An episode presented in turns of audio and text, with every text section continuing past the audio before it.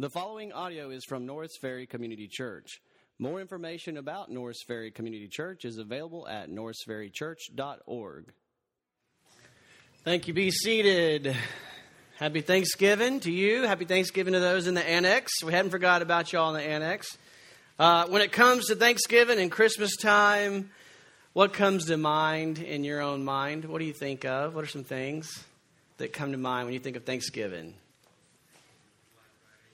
Black Friday. Good job, Charlie. I like it. Monopoly, game time. That's right. Family time. What else? Come on. Say food. All right. All those were good. That's the one I was looking for. All right. So, what comes to mind for me is one of the greatest inventions ever made. And that is those little things I've seen on infomercials that will go around the button of your pants and expand your pants. I think that is a fabulous invention. If anybody has one, I want to see it and see if it really works because I'm tempted to order one every Thanksgiving. But Thanksgiving, gathered around the table, eating, having great time. Uh, also, family time, uh, sitting around the table with family. But perhaps it doesn't quite go as you might see in the Hallmark movies that is on 24 7 these days. Uh, it just doesn't always go as uh, beautiful um, not every guy at Thanksgiving uh, rides a horse, loves his wife perfectly, and surprises her with roses and has a beard and a full head of hair like that guy that they always cast on those Hallmark movies. Not that I'm jealous, but I'm just saying. But, you know, sometimes gathered around the table as you're thinking about holidays, um, there's unforgiveness. There's relationships that are always messy. People are messy, so relationships are always messy. So as you sit around the table, you, you have some angst between individuals in the family. Uh, you know, there's lots of lots of history that's gone on. People that you, if you were honest, uh, wish that weren't there because they're ruining your Thanksgiving because you have uh, uh unforgiveness towards them, hurt and pain.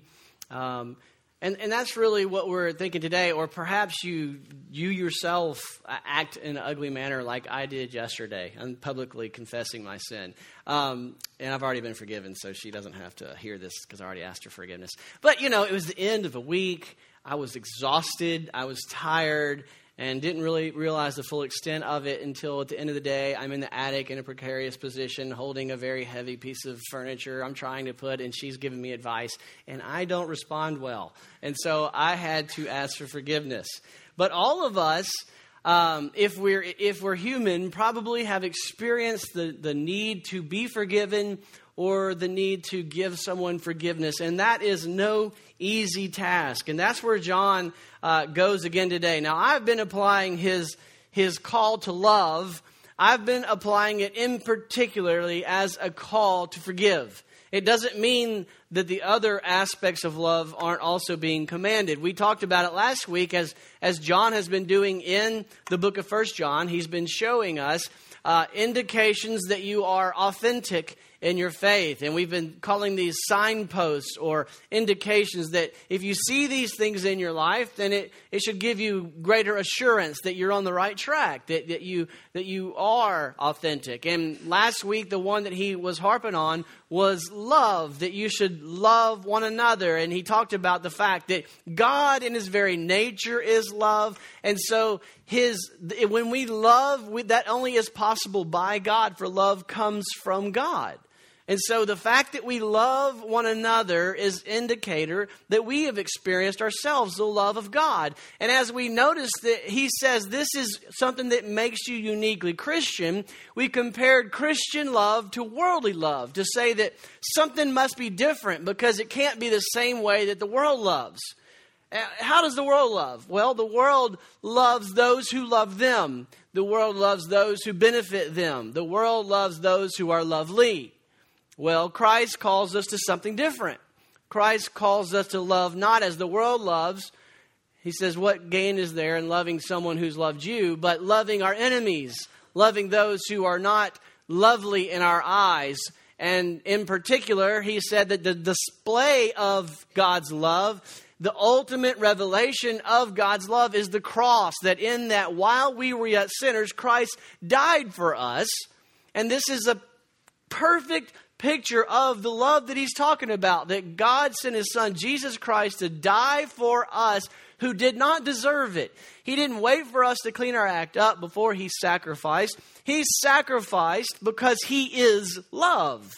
And he died on the cross as our substitute so that we could have the forgiveness of God, which only comes through faith in Christ. And so he called us to love one another in, in the same way. And then today, in our passage of chapter 5, 1 through 5, he again tells us this same idea that we must love as born again believers. He says, if you have been born of God, he's going to tell us two things that you are, first of all, obligated to love, and second of all, you are able to love the way Christ has loved you. And so, if you thought you got that by last week, good. We got through the forgiveness one. Let's just kind of let that call to forgive the unforgivable. Let's let that just fade into the busyness of the holidays. It ain't going to happen.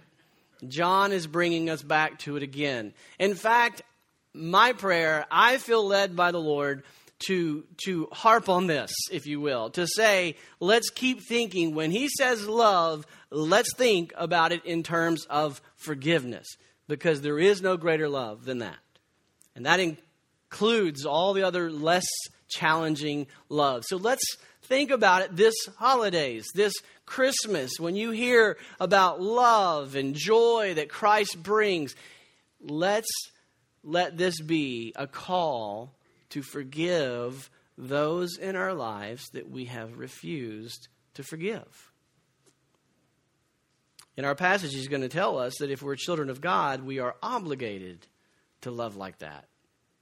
But he's also going to say we're able to do so. So let me ask the Lord to do work in our hearts this morning. Lord, empower us this morning.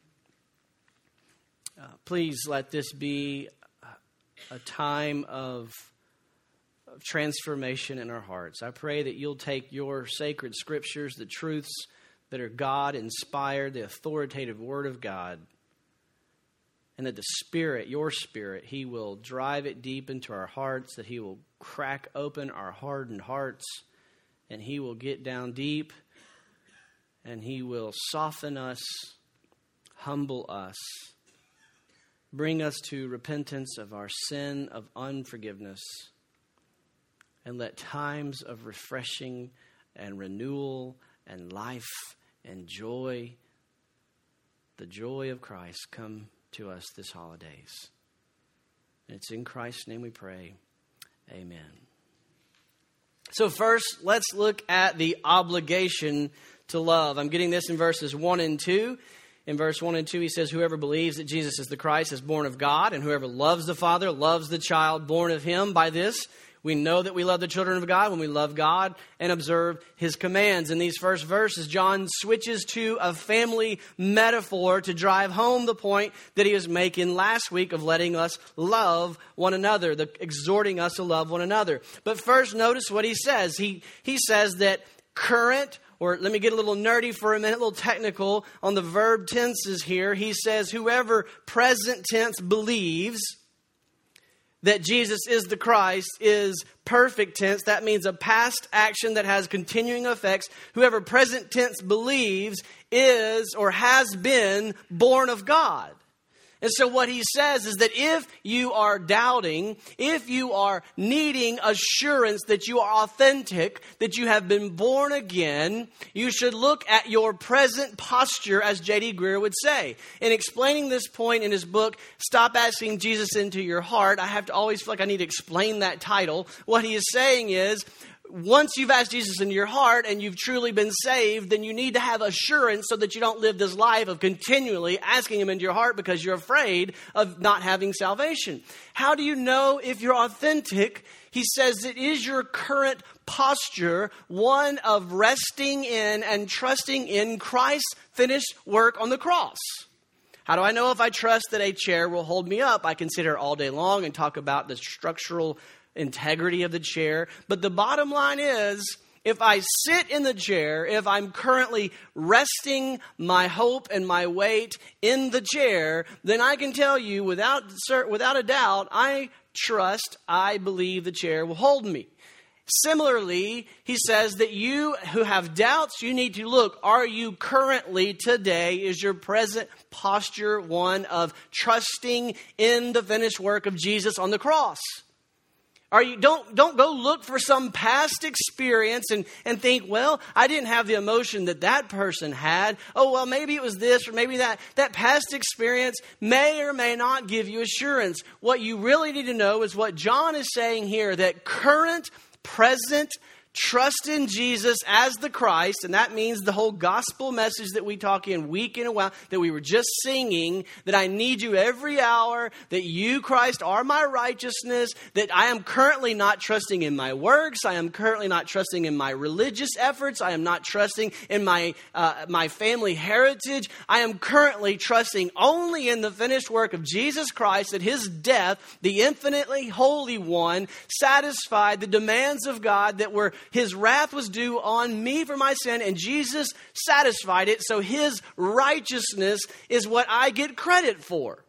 And that's the only hope that we have. And if you're trusting in that and in that alone, if you're trusting in Jesus and Jesus alone, then you are saved. That is present evidence of a past having been born again having been born of God. And now he says, born of God. That's familial language. He's switching to a family metaphor. When you are born, biologically, you're born to a mother and father. And if they have other children, you are born into a family with brothers and sisters. So John is saying this present confidence in the work of Christ on the cross for your righteousness indicates that you are in a new spiritual family. And as is natural, all children love their father. Now, in the world, we know that we struggle sometimes to love fathers if they weren't acting the way they should. But in God's design, children are born loving their father. And that's where he goes with this. In fact, he implies the love of the Father in verse 2. By this we know we love the children of God. And he's going to get down and, and later it says, the speaking of the loving the Father. And so what John is doing is he's building this case using the family analogy, the family metaphor. That if you are born of God, then you love the Father. So let me just pause here for a minute and ask you is that how you think about Christianity? Many people think about Christianity in terms of, of liturgy or religious uh, traditions. They think about it more as a set of doctrinal truths and an organizational group, and they think of church buildings, and they think of attending and they think of doing and they think of giving and they think of all these things that accompany salvation. But what John is saying is that's really not the heart of it. The heart of it is experiencing the love of God relationally through the Son of Jesus Christ, the Son of God. And, and when someone loves God as Father, loves Him, trusts Him, know that He has everything, has, has their good in store, it changes their life. And then the, the things that I mentioned come. We, we gather together as those who have been loved, first loved by God, and in response, we love God and where he's going to go today is in, and also very naturally we love our brothers and sisters. And that's why we serve and, and serve our each other's children by teaching in the back them teaching them the word of god. That's why we make sacrifice of our time and energies to serve uh, during members meetings or during shine or, or we serve taking care of facilities or setting up decorations or serving coffee or taking the trash out. That we're not earning any merit with god by doing those things but having been given all the merit of Christ, we realize how much He loves us and it moves us to love Him and to serve Him. And so we do things that just aren't natural. I mean, that stuff just doesn't come naturally. But when we know the love of the Father, that's what happens. And so that's where John is going is First of all, he says, if you have faith in Christ, if you currently are trusting in Christ as Savior, then that means you are a child, and as a child, you love the Father. Do you know God that way? When you think about Christianity and you think about religion, do you go to the trappings of activity or do you go all the way to the heart and say, I know the love of the Father through Jesus Christ? And that's where he says, go there. If you've been born again, then you're a child of the Father. If you're a child of the Father, you love the Father. And then he takes the next logical step in the second part of verse 1. If you love the Father, then you love his other children. Whoever loves the Father loves the child born of him. That's just the way things work according to God's designs. You love your brothers and sisters because they are your family. If you love the Father, He's your Father, then the, anyone else born of the Father is your brother and sister. And if you love them, if you love Him, you're going to love them. And in verse 2, we have a very challenging verse, but I will say up front what I think he's saying, and then we can work through it. I think he's saying what I agree with the commentary, Howard Marshall. He says that it is basically John saying the same thing that we ought to love this way. Here's what he says. By, this is what John says in verse 2. By this, we know that we love the children of God. When we love God and observe his commandments. So that's a little backwards for the way John typically writes. John typically has said, if you love the children, then you know you love God, because that comes from God. Here he says the other. If you love God and obey God, then you know you love the children, the way it's written in, in the New American Standard. But based on the context, and the commentaries are all over the place, but it doesn't rock your world because it doesn't provide some radical new teaching. It's just a nuance. But I think Howard Marshall has it right based on the context. And here's what he's saying basically is insert the word ought. By this principle that we, those who love the Father, love one another, by this we know that we ought to love the children of God. And when we love God and observe His commands. By this, we know that we ought to love the children of God when we love God and observe His commands. In other words, what He's saying is, by the fact that you have recognized that you're born again, you ought to love the children of God and this is the essence of what it means to love God and keep His commands. And you see that all over the scriptures. Love God, love one another. The whole thing is fulfilled in that, those two commands. Love God and love others. And so John is saying, if you claim to be a Christian, and you claim that, then you need to see, am I trusting only in Christ? Well, if you are, then yes, you are a Christian. And in particular, that means you are a child born of God. And all children love their father, and all children who love their father also love his other children. They love their brothers and sisters. So if you say you're a child of God, then you ought to love your brothers and sisters. So, what does this mean for us? This means you have to forgive your brothers and sisters. What does this mean for us? This means you don't get to choose those who come to Thanksgiving. You have to ask them. You have to invite them to Thanksgiving. You have to sit at the table and be confronted with the unforgiveness in your own heart. And that's part of what makes holidays so hard.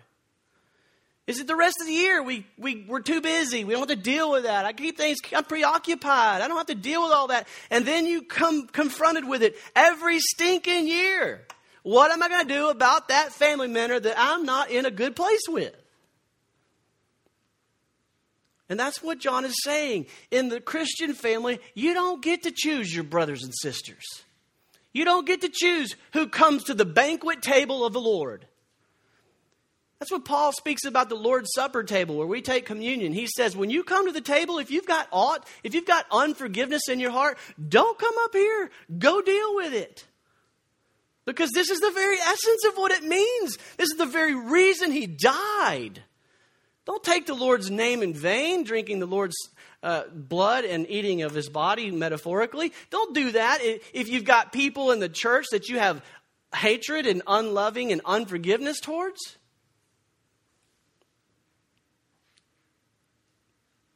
So, just like we can't choose our biological family, just like we can't choose whether we want whether we should love them or not he says, if you're a Christian, you don't get the choice in your spiritual family either.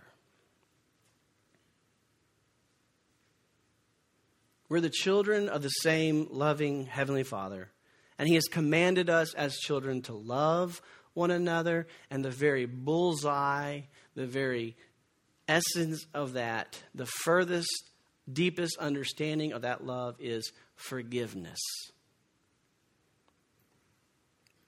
Especially when they don't deserve it. Because that's how God demonstrated his love for us that he died for us while we were sinning against him. Now, to some of us, that command seems impossible. And I know some of your stories, and I would agree. Humanly, it seems impossible to forgive them. It, it just doesn't seem right. It doesn't seem fair. And I would say, humanly, it is impossible. But John goes on to tell us not only are we obligated to love, but we have the ability to love. Look at verses 3 through 5. For this is the love of God, that we keep his commandments and his commandments are not burdensome. So, this is the love of God, that you forgive one another.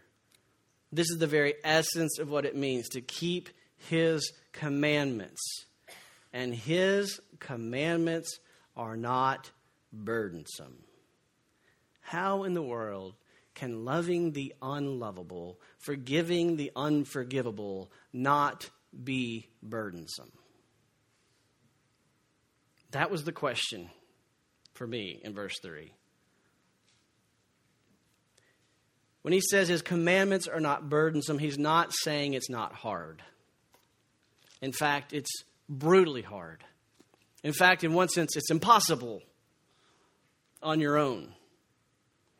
And so, what he means, we can help understand as we go to what Jesus said in Matthew 11, verse 28. Jesus says, Come to me, all who are weary and heavy laden, all who have been called to forgive the unforgivable, who are burdened with the burden of unforgiveness who are experiencing the condemnation and death that comes when we harbor anger and resentment and bitterness. When we are burdened with that, heavy laden, he says, Come to me and I will give you rest. Take my yoke upon you. Learn from me, for I am gentle and humble in heart and you will find rest for your souls. For my yoke is easy, and my burden is light. So Jesus is saying that those who are burdened with the heavy laden responsibility and call and command to forgive that person who absolutely does not deserve it, that they, they have sinned against you, they, it's not your imagination. They clearly have sinned against you and they do not deserve to be forgiven. They have not repented. They have not asked for forgiveness. They have not changed. They have not done, all they've done is just lived in their spiteful relationship and you don't have any human reason to forgive them. Those who are burdened with the command to forgive that kind of person, Jesus says, Come to me and I'll give you rest from that. And then he says, Take my yoke upon you. A yoke is the wooden instrument that harnessed the neck of two oxen. And the oxen were, were beasts of burden, and they were to pull with great force and power to plow the, the difficult toil of rocky soil. And as long as they were working in unison, there was great power. But if they were not in agreement on the direction, they would work against each other and it would rip their necks apart. Jesus is saying, if you want to be set free from that burden, if you want my command to forgive the undeserving person, you must come to me and agree with me You must be united with me and be committed to this call. I want you to enable me and to empower me to forgive them. And there will be great power to be able to forgive. But it requires a heart that commits I want your will, Lord. It requires us to stop enjoying the power of a grudge. It requires us to stop finding pleasure in withholding our love from that person. It requires us to stop finding some sense of joy in making them pay. All that does is destroy you. Last week, when we were talking about unforgiveness, we had a guest joining with us who leads a Celebrate Recovery. And he came to me afterwards and he said, Just about every person I work with, they work with how to overcome addictions. He said, Just about every person I work with, this is the answer. This is the problem. They have serious unforgiveness in their heart. Unforgiveness destroys. If you're not working in unison with the Father as you're in the yoke with Him, it will destroy you.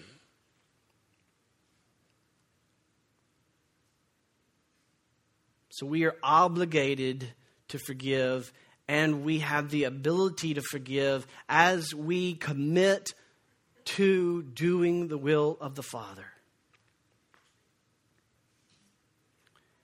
In verses 4 and 5, we see how this is true. He says, For whatever is born of God overcomes the world. And this, this is the victory that overcomes the world, our faith, or our gospel, our faith in the gospel of Jesus Christ, which he explains, verse 5 Who is the one who overcomes the world but he who believes that Jesus is the Son of God? So there's a three-peat of overcome in these verses. And this is the heart of John's point here. John is saying that when we are born again as children of God, we become overcomers. We become more than conquerors. And Paul says the same thing in Romans 8 37. But in all these things we overwhelmingly conquer through him who loved us. We love to quote these scriptures of I can do all things through Christ who strengthens me. What is he talking about when he speaks of overcoming and doing anything through Christ? He's not talking about these crazy ideas. I can do anything if I just believe. He's saying I can do the will of God by Christ's enablement. In other words, I can forgive the unforgivable because of Christ and his overwhelming power working in and through me. Having been born again by the gospel love of Jesus Christ, we overcome the world. We have conquered the world. And when John speaks of the world, he has previously defined this in our terms as worldliness. More particularly, he says, the lust of the flesh, the lust of the eyes, and the boastful pride of life. And I would submit to you, those are the very obstacles to forgiveness. The lust of the flesh says, I want revenge. I deserve to get even. The pride of life says, My name is at stake, my good is at stake, I have rights, and I will not forgive. And he says, If you are in Christ, you have overcome those worldly desires. It is impossible to love and forgive when we are controlled by fleshly desires to get even it is impossible to love and forgive when our pride demands we get revenge.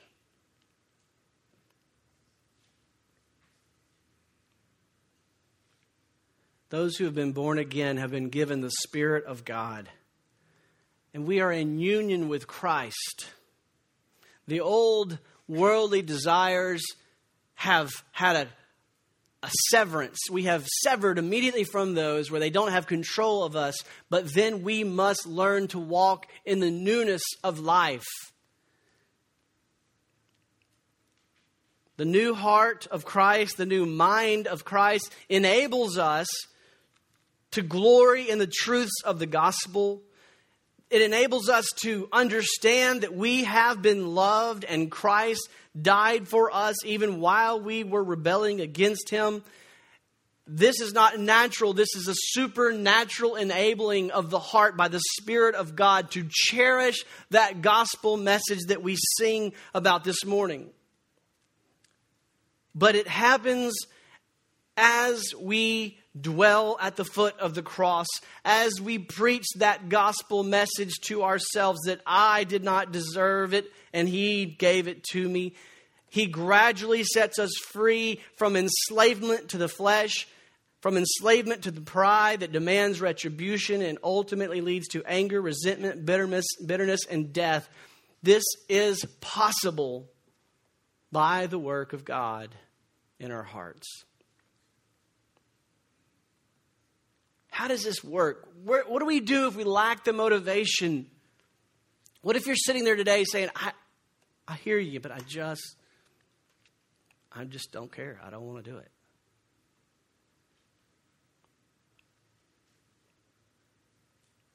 In his book entitled The Hole in Our Holiness, Kevin DeYoung says this about finding motivation to obey, and I'm going to insert forgiveness in a couple of places to make the point.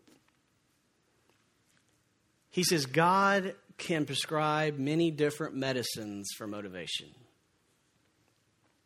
If you're fighting pride or unforgiveness, God might assure you that He gives grace to the humble or remind you that you follow a crucified Messiah. He can highlight your adoption, your justification, reconciliation, or your union with Christ. God can stir you up to love and good deeds with warnings and promises, with love and fear, with positive or negative examples. He can remind you of who you are, or who you were, or who you are becoming. God can appeal to your good, the good of others, or his own glory. You could probably find a hundred biblical reasons to be holy or to forgive. And the sooner we explore and apply these reasons, the more equipped we'll be to fight sin and unforgiveness, the more eager to make every effort to be more like Christ, and the more ready to say with the Apostle John, his commandments are not burdensome. Notice what he says. He says it's a process of exploring, and you don't have any idea how God is going to do it. I always struggle. I want to give a logical, almost mathematical explanation of how this works, but it doesn't happen naturally, it happens supernaturally. As you go to the foot of the cross and you bathe and meditate in the gospel message, I asked our community group leaders, our community group this week, how do you do that? And Charlie said, I do it by quoting Isaiah 53 and putting my name in there. That the, he bore my sins. And so as we go and we go to the Word of God and we preach the gospel to ourselves, as we claim this undeserved love of God through the, the death of Christ, we go to the Word of God and we read, as I've said over and over, we read copious amounts of Scripture. We don't just read one or two verses that mention the word forgiveness. We read and read and read. Read the Gospel of John. Read Matthew. Read Mark. Read Luke. Read John. Read the Bible. And as you're reading, you're saying over and over, Lord, do a work in my heart. You're praying, God, humble me. God, I confess I have unforgiveness. God, I do not want to obey you. And you're praying and you're talking, but you're talking to a heavenly Father who loves you, who wants to bring about this change in your life. Why? Because he knows it will set you free.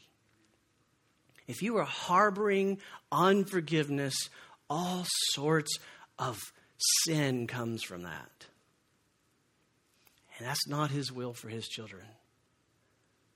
And so you go to the Lord and you meditate on the gospel and you read the Word of God and you pray, God, change my heart, and you will be shocked. And it will probably not be the way you expected. The Holy Spirit will enable you to start forgiving, to start wanting it, to start working on that. And you will see the command to forgive become less and less impossible and less of a burden so that you will be able to say with John, His commands are not burdensome. This is how Christ enables you to love and forgive that unforgivable person. You must be born again first through faith in Jesus Christ.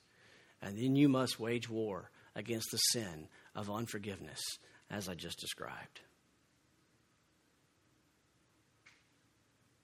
If you're born again, you're obligated and you're able to forgive those who seem unforgivable. Let's pray.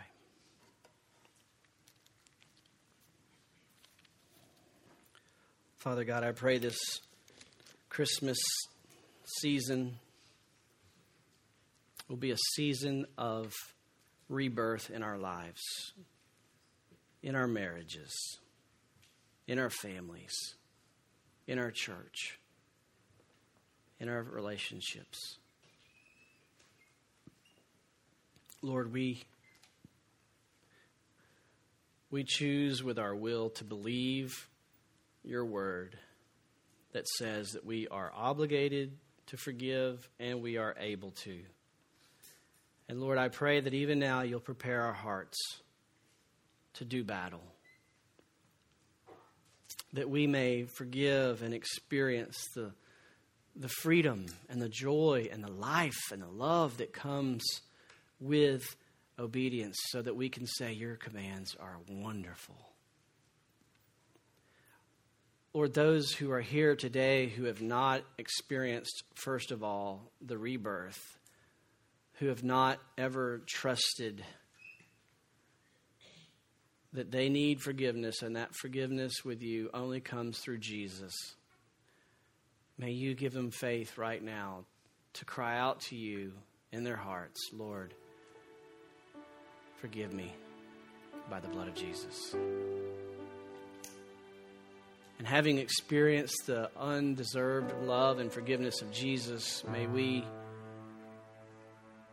experience the freedom to love and forgive the undeserving in our lives. So that you get great glory for what you're doing in us, and so that we can enjoy walking in the blessings of life. It's in Christ's name we pray. Thank you for listening to audio from Norris Ferry Community Church, located in Shreveport, Louisiana. Feel free to make copies of this message to give to others, but please do not charge for these copies or alter the content in any way without permission. For more information about Norris Ferry Community Church, please visit us online at norrisferrychurch.org.